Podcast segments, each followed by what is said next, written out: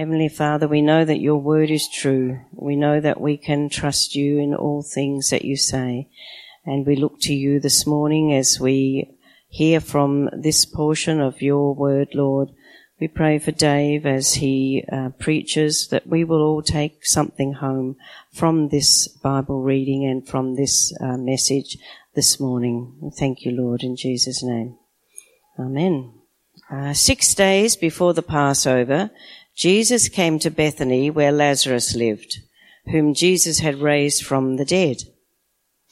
Here a dinner was given in Jesus' honor. Martha served while Lazarus was among those reclining at the table with him. Then Mary took about a pint of pure nard, an expensive perfume. She poured it on Jesus' feet and wiped his feet with her hair, and the house was filled with the fragrance of the perfume.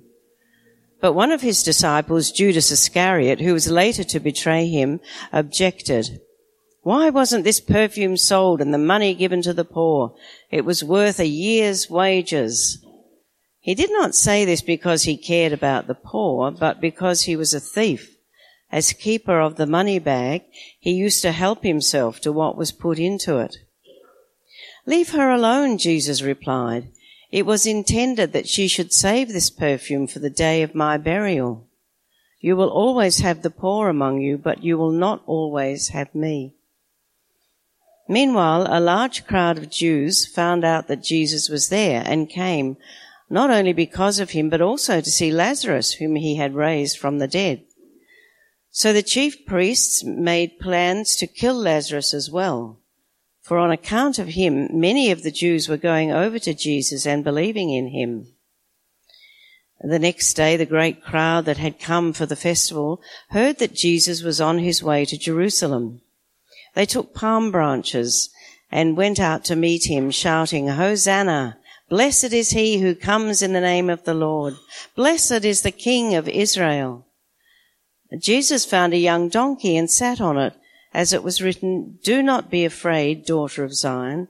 See, your king is coming, seated on a donkey's colt. At first his disciples did not understand all this. Only after Jesus was glorified did they realize that these things had been written about him and that these things had been done to him. Now the crowd that was with him when he called Lazarus from the tomb and raised him from the dead continued to spread the word. Many people, because they had heard that he had performed this sign, went out to meet him. So the Pharisees said to one another, See, this is getting us nowhere. Look how the whole world has gone after him. This is the word of the Lord. Well, let's pray, shall we? Father, we give you great thanks uh, for that you speak through it and then you show us the way of salvation through faith in your Son. Father, we do pray that you'll be doing this great work in us uh, this morning uh, to grow us to be more and more like Christ, uh, that we may have humble devotion. We pray this in Jesus' name. Amen. Well, when it comes to death, people respond very differently from each other. Maybe it depends on your age because the older you get, the more death you experience. But the way that we respond to death will be quite different. While some of us will disbelieve or even deny death, limiting our awareness of what's happening, others might intellectualize it, rationalize it, bring it in our head, focus on the, the medical details and terms to try to attempt to, to master the loss. Others can become out of touch with the normal running of life, becoming disorganized or quite dependent, or in the past having been very independent. We can respond to death by being angry, frustrated. We can feel guilt, fear, shame. It can lead to depression. There are many ways that we can respond to death. But what about the raising of someone from the dead? Not the death, but that someone has come back to life and is now living. What was dead is now alive. How do you think people would respond to that? Well, this morning we're going to see a number of different reactions to the raising of Lazarus uh, from the dead. Uh, this morning we are continuing a series that we started last year. At the first half of last year we looked at John chapter 1 all the way to John chapter 11. And that little section is what some people call the, the book of the signs. That is, it's full of these miracles that Jesus has done. But John's gospel, he calls them signs. Because signs, they point to something. It's kind of like your street sign. Your street sign isn't the street. It is just a hunk of metal that points down your street. And so just like a street sign, the signs pointed to something. And the signs that Jesus performed, they pointed to his identity. They showed that he was God's promised future king. He was the son of God. And there were these great promises that were made earlier, hundreds of years earlier from the book of Isaiah that said, Then will the eyes of the blind be open and the ears of the deaf unstopped. Then will the lame leap like a deer and the mute tongue shout for joy. You see, these were promises made about God's promised future king. And when Jesus came and performed these many signs, this is exactly what he has done. The blind receive their sight. The lame man, paralyzed for 38 years, gets up and walks. You see, Jesus performed many of these wonderful signs, but you see, it wasn't about the signs, it was what the signs were pointing to. And they were pointing, pointing to his identity as God's promised future king. He was God in the flesh. Hindsight is a wonderful thing. And I reckon now that I've spent a bit of time preparing John 12, we really should have looked at John 12 last year. We really should have looked at John 1, 2, 12 last year. Because the way the signs kind of work, there's a sign, these amazing things that Jesus has done, and then there's this discourse, there's this commentary that kind of follows on. Uh, we kind of see that with, with the number of signs that have happened. Uh, and in John chapter 11, Jesus raises Lazarus to life. That was the sign. And in the discourse, the commentary that follows, well, that is John 12. Well, with hindsight, we do many things differently. But next time. Anyway, when it comes to John 12, a couple of things that we need to keep in mind, the things we need to remember that will really help us as we work through it. The first thing I've already kind of mentioned is that Jesus did the absolute remarkable. He raised Lazarus from the dead. Lazarus was a rotting corpse. Jesus spoke and he was alive. He came to life. And in our passage that Glennis read for us, three times this is mentioned. Have a look there at verse 1. Lazarus, whom Jesus raised from the dead. Verse 9. Lazarus, who he raised from the dead. And verse 17, when he called Lazarus from the tomb and raised him from the dead. Three times Lazarus is mentioned with him being raised from the dead. What happens in 12 is, a, is, a, is the fruit of what's happened. It's the consequence afterwards, what, what follows on. Although Lazarus isn't the focus here. Well, that's the first thing to keep in mind. Lazarus has been raised from the dead. Uh, the second is that at the end of chapter 11, the chief priests and the Pharisees, they're plotting. They want Jesus dead. They've had enough. They've seen what Jesus done and they want him dead. But Jesus is aware of this and so he stops moving publicly from among the people and starts uh, going uh, uh, a bit more quietly. And so he leaves Bethany where he raised Jesus and he moves north up to Ephraim in the north. So that's what he's done after he's healed Lazarus. Uh, so that's second thing. The third thing is that it's the Passover. The Passover is about to take place. The Passover was a yearly event that reminded God's people that God had rescued them out of the slave, out of slavery of Egypt and brought them into their own land. And the big key thing was that a lamb died. The lamb died in place of the people. Uh, it was a great reminder, uh, the Passover, that, that that took place. Well, those three things, Lazarus has been raised from the dead, the, they're, they're, plotting to kill Jesus, and the Passover. These three things are helpful for us to remember as we, as we get into John chapter 12. Well, let's get into it, shall we? Well, with the Passover uh, close uh, on hand, uh, many Jews would head towards Jerusalem. They would go there to prepare and, and to be there for the celebration of the Passover. And Jesus, like many Jews, did the same. He leaves his place in, in Ephraim and heads south past Jerusalem uh, to Bethany, uh, where he had raised Lazarus. And, and, and Bethany is about three kilometres uh, kind of east of um, Jerusalem. And we see in verse 1, we see a time reference. Have a look there. We are six days before the Passover. We are six days before the Passover. That is, we're in the final week of Jesus' life before he is betrayed, before he suffers and dies on the cross, before his burial. We are less than a week before that moment. And so with Jesus back in Bethany, uh, a dinner party is thrown in, with him as their guest of honor. They're so thankful that Jesus raised Lazarus from the dead. They want to throw him at a dinner party. But have a look what happens at the dinner party. Have a look there from verse 3. Then Mary took about a pint of pure nard, an expensive perfume. She poured it on Jesus' feet and wiped his feet with her hair and the house was filled with the fragrance of the perfume. You see, Lazarus' sister, uh, Mary, she shows humble devotion to Jesus because she is so thankful that Jesus has raised her brother Lazarus uh, from the dead. And so what does she do? Well, she pours a pint, that is about 500 mils. Think of a, a large shampoo bottle and she pours all of it, all of it, all over his feet, the whole thing. And it's pure nard. That is, it's an expensive perfume that comes all the way from northern India. And as you'd imagine, before the budget airlines, it would have cost a fortune to get this stuff all the way over. And we actually see in verse 5 how expensive it is.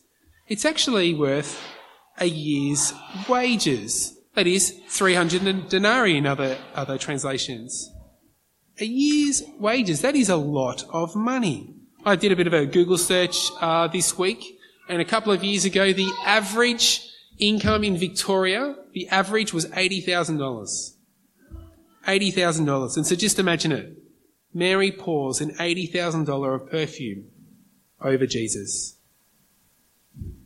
Now I wonder what you'd do if you had a fancy guest come to your place. Say Scott Morrison, maybe not so fancy. Uh, the Queen, insert some famous pop star or some dude you like that you would like, that you consider fancy. They come to your place for dinner. And you'd pull out all the, you'd put on a show for them, wouldn't you? you want to impress your guests. It's a maybe you'd want to pull out a bottle of wine that you acquired from auction. The 1951 Penfolds Grange that sold for a mere $80,000. Maybe you'd want to open this for your distinguished, fancy guests because you think a fancy guest deserves a fancy bottle of wine. But when it comes to a bottle of wine like this, and if we open it for, for our guests, sure we do it in part for our guests to go, oh, you, you are worthy of this great gift. But actually, a big part of it is about us too. Ah, look how fancy I am. I have this very nice bottle of wine that I am willing to share with you, oh fancy guest you. And while we may open some extravagant gift like this to show off our wealth, that is not what is on view here for Mary. It is absolutely not what is on view. You see, she pours this perfume on Jesus in costly, humble devotion because she anoints Jesus' feet. You see, the feet were dirty. Feet were dirty work. The people who cleaned the feet, which were cleaned, feet were cleaned often, and usually done by water, were servants.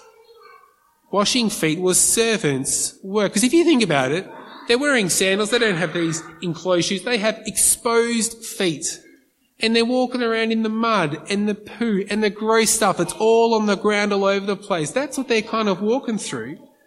His feet, their feet are gross. They're disgusting. And yet Mary anoints Jesus' feet. What she's doing is she's lowering herself She's humbling herself in service of Jesus in her act of devotion. You see, Mary is so grateful to Jesus. She's so grateful that she, that he raised her brother from the dead, that she is willing to lower herself in humble, uh, costly devotion of Jesus. But you see, not everyone has this sentiment. Judas, one of the disciples, he shows betraying greed. You see, Judas sees Mary's devotion. Uh, in verse 4, he objects. and he asks in verse 5, have a look there, he says, Why wasn't this perfume sold? And the money given to the poor, it was worth a year's wages. and look, it's a good point, isn't it? $80,000 is a lot of money. It could have done so much good. But you see, we see, we have the privilege of seeing Judas's real motive here. He didn't care about the poor. He just wanted the money. He wanted to get his dirty little hands on the money. Because he would have liked to, as we see there in verse 6, he was a thief. And 80,000, well, he could have uh, helped himself quite nicely to a bit of that money. You see, Judas was two-faced. Like Batman's enemy, Two-Face. On the one hand, he was the disciple, he did the disciple thing. He did the good thing. He lived and walked with the others, uh, with Jesus, and he'd obviously been able to gain their trust. That he was able to, to look after the money and, and keep hold of the money bag. He was able to portray himself as the good guy he thought himself to be. But see, on the other side, the dark side, he seemed to just be hanging out with Jesus for what he could get out of it. He wanted to gain stuff from Jesus. Maybe popularity and fame that would lead to fortune, but certainly money. He wanted money. You see, he stole money, helping himself to the proceeds found within. He was a thief. And while he might have been able to pull the wool over the disciples' eyes, Jesus knows the real Judas, who in only a few days' time would betray Jesus in his greed for money. You see, Judas' love of money was his downfall. He compromised on the truth and sought after wealth, and it led him down an awful, sinful path. He was compromised for the, for the fleeting pleasures of the world. And despite being so close to Jesus, one of the twelve disciples, he compromised it all and was led into a world of sin. And you see, this is a danger for us too. You see, we live in a world that is obsessed with money and stuff, material possessions. And we too can get sucked into these things as well. And so if Judas, very close to Jesus, was compromised, we shouldn't be surprised when we see people in the church who are compromised as well and fall into sin because of their love of money. Because if it happens to Jesus, it's definitely going to happen among us. And so while we might be temp- tempted to compromise on the truth and be led to sin and to live for money instead of Christ, let Judas be a great example and warning for us. Because as Mark 8 teaches, what good is it for someone to gain the whole world, yet forfeit their soul? well, Jesus explains to Judas what Mary has done as he has, as she has anointed his feet. Have a look there at verse 7. Leave her alone, Jesus replied. It was intended that she should save this perfume for the day of my burial. See, Mary, in her costly, humble devotion, what she does, completely unawares, is she prepares Jesus for his death, for his burial. You see, in God's sovereignty, in God's control, in God's foreknowledge, in God's plan, Mary's devotion prepares Jesus for his death. And so as we enter this final week, this final week of, of Jesus on earth, we see that Jesus knows he's going to die. He knows he is going to die. It has always been the plan. In fact, we have seen hints of it In, in the first half of, of John's Gospel, do you remember back in chapter 3 and chapter 8, it said that the Son of Man would be lifted up. That is, Jesus would be lifted up onto the cross to die. And in chapter 10, we see that the Good Shepherd lays down his life for his sheep. Jesus knows, he's always known that he's about to die and that his death is imminent. It's close. And that his death is necessary because it is the only way he can save his people. You see, the Passover was such an important part of the life of, of the Jewish person. It was a great reminder that God had rescued them. That the lamb died in place of the firstborn. That the lamb died in place of the people. And that is the same for Jesus. He too will die in place of his people. And you see, this isn't the first time this connection of Jesus being the Lamb is, is connected. Right at the very start of, of John's Gospel, uh, John the Baptist, who sees Jesus for the first time, he says, Look, the Lamb of God who takes away the sins of the world. You see, Jesus is the Lamb of God. He is the sacrificial Lamb who will die in place of his people. He dies for our sin. You see, sin is opposition to God. It is hatred towards God. It's a rejection of God. And it is what we are slaves to. We are all slaves to sin. And unless we're rescued from it, we will die and perish in our sin. Unless we believe, we will perish. And God's wrath remains on us but for those who do believe, well, life is granted to them. And this life can only be granted, this life can only become through the death of Jesus. You see, Jesus must die because it is the only hope of life. You see, Mary's costly, humble devotion. Mary prepares Jesus for his death and burial. Well, after uh, Mary responds in this beautiful way, next we see the chief priests respond to the raising of Lazarus. And what we see is that the chief priests have a murderous plot. The chief priests were concerned by the vast numbers of people they felt who were, who were going over and following Jesus, who were believing in him. And the chief priests and, and, and the Pharisees they had seen the amazing things that Jesus has done. They'd seen him give sight to the blind, heal the lame, raise the dead. They had seen him do these things. Notice they do not deny these things. They don't deny that Jesus did these things. But instead of welcoming God's promised future king and believe, well, actually, they want him dead. They want him dead. They've seen it all, yet they want him dead. And I wonder if it's like conversations you might have had with some unbelieving friends. You might hear something like, oh, if I'd been there, if I had seen it with my own eyes, if I had seen the miracles, if I'd seen this, well, then I would believe. If only I could have seen it, then I would believe. I wonder if you've had conversations like that with people before. But would they really? The chief priests and the Pharisees, they saw it all. They do not deny it. But they do not believe in him. You see, they reject Jesus. They want him dead because they're a fear of losing the privilege, of losing their status, of losing the power that they have over, over the Jews. They want his blood because they fear that the Romans will come and take their power away.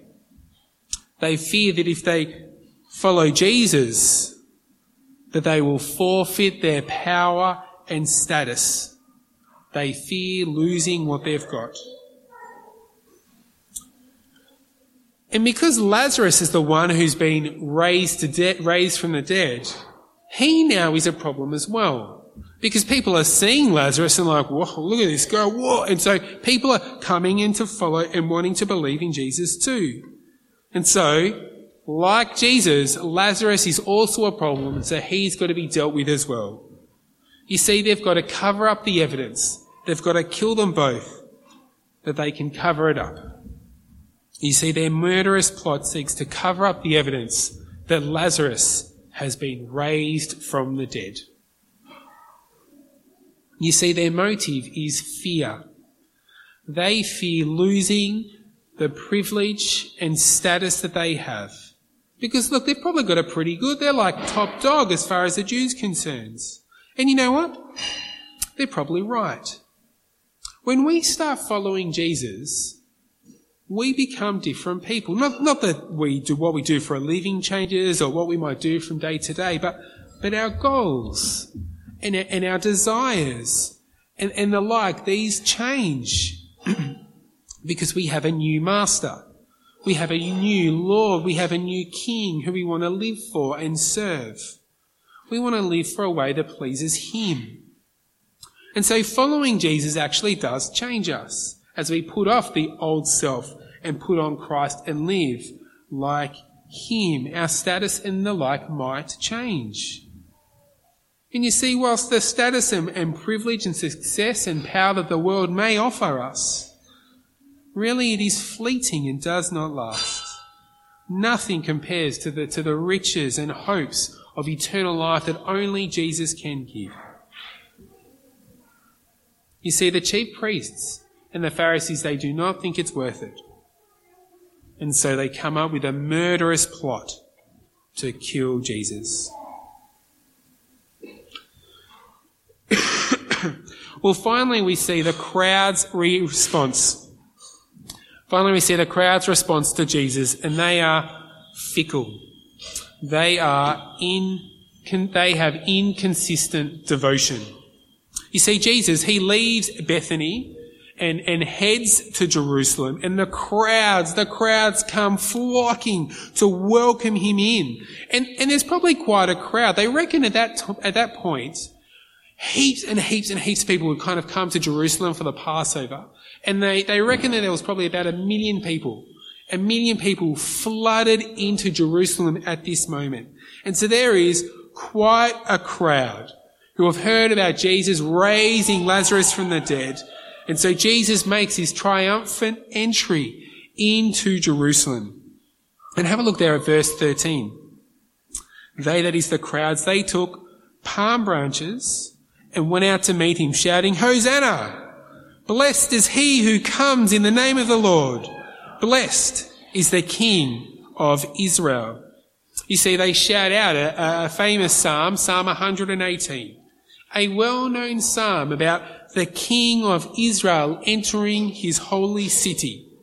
But see, what the psalm doesn't do explicitly, it doesn't say anything clearly about it being the King of, of Israel.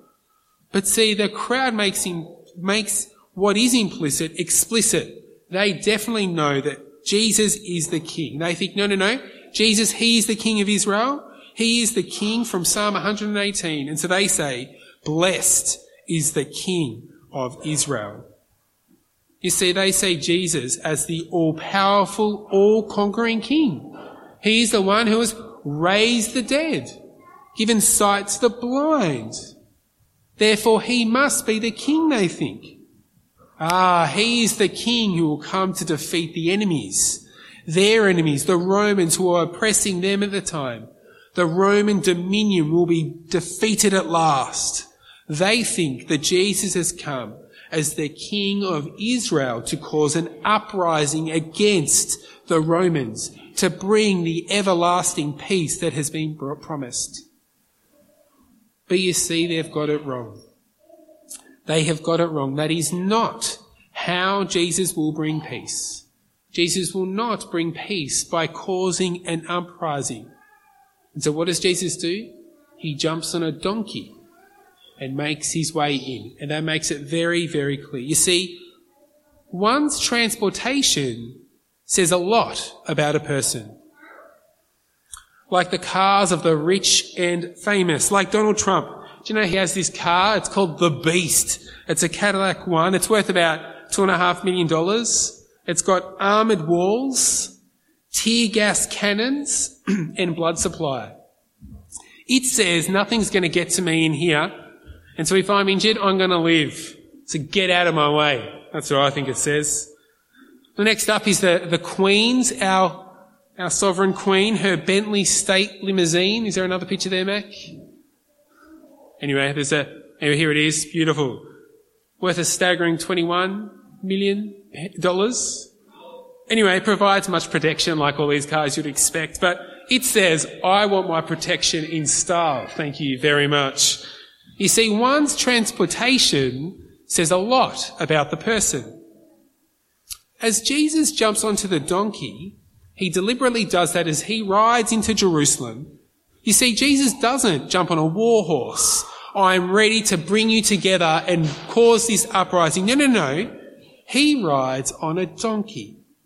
A sign of humbleness. it is the humble donkey who comes to bring peace. You see, Jesus is the king who comes in peace as Zechariah 9, where this is quoted from, he comes lowly and riding on a donkey. Jesus is not the king they expect. And so Jesus quells their expectations. He suppresses their expectations that he is this all-conquering king who will come and cause the uprising, wipe them out by coming in on the humble donkey who comes in peace you see, they are right that Jesus is the King of Israel. But the way to his throne is not through uprising and mighty bar- battles as they expect. His path to glory comes through the grueling, humiliating cross. But it is for their good.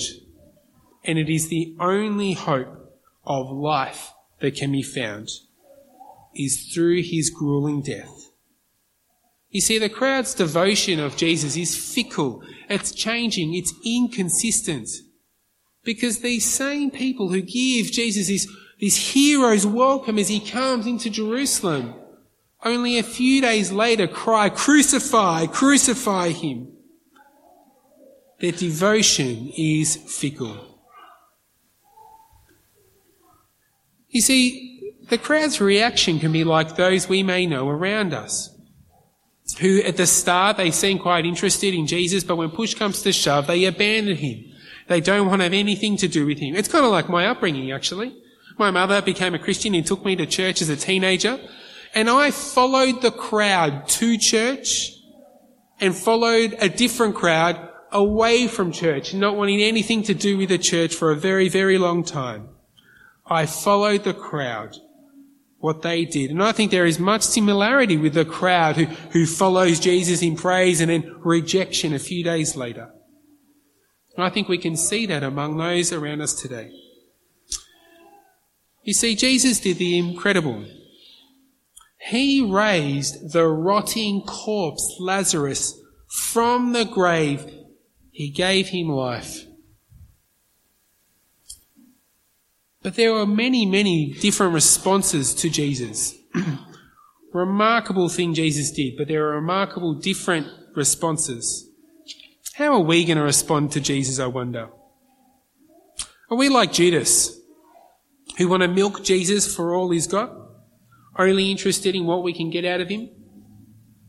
Or like the chief priests, who fear the loss of their status and seek to remove Jesus from their life if their status may be changed.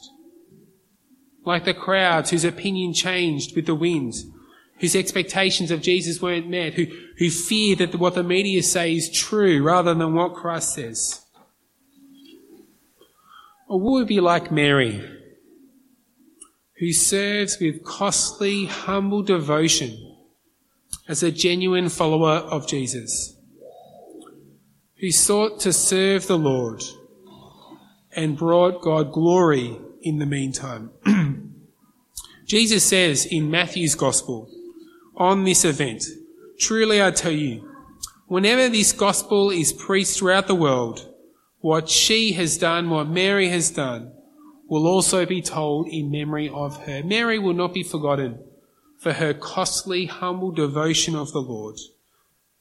May we be like Mary in service of our great Lord. Let's, let's pray together and ask God for his help.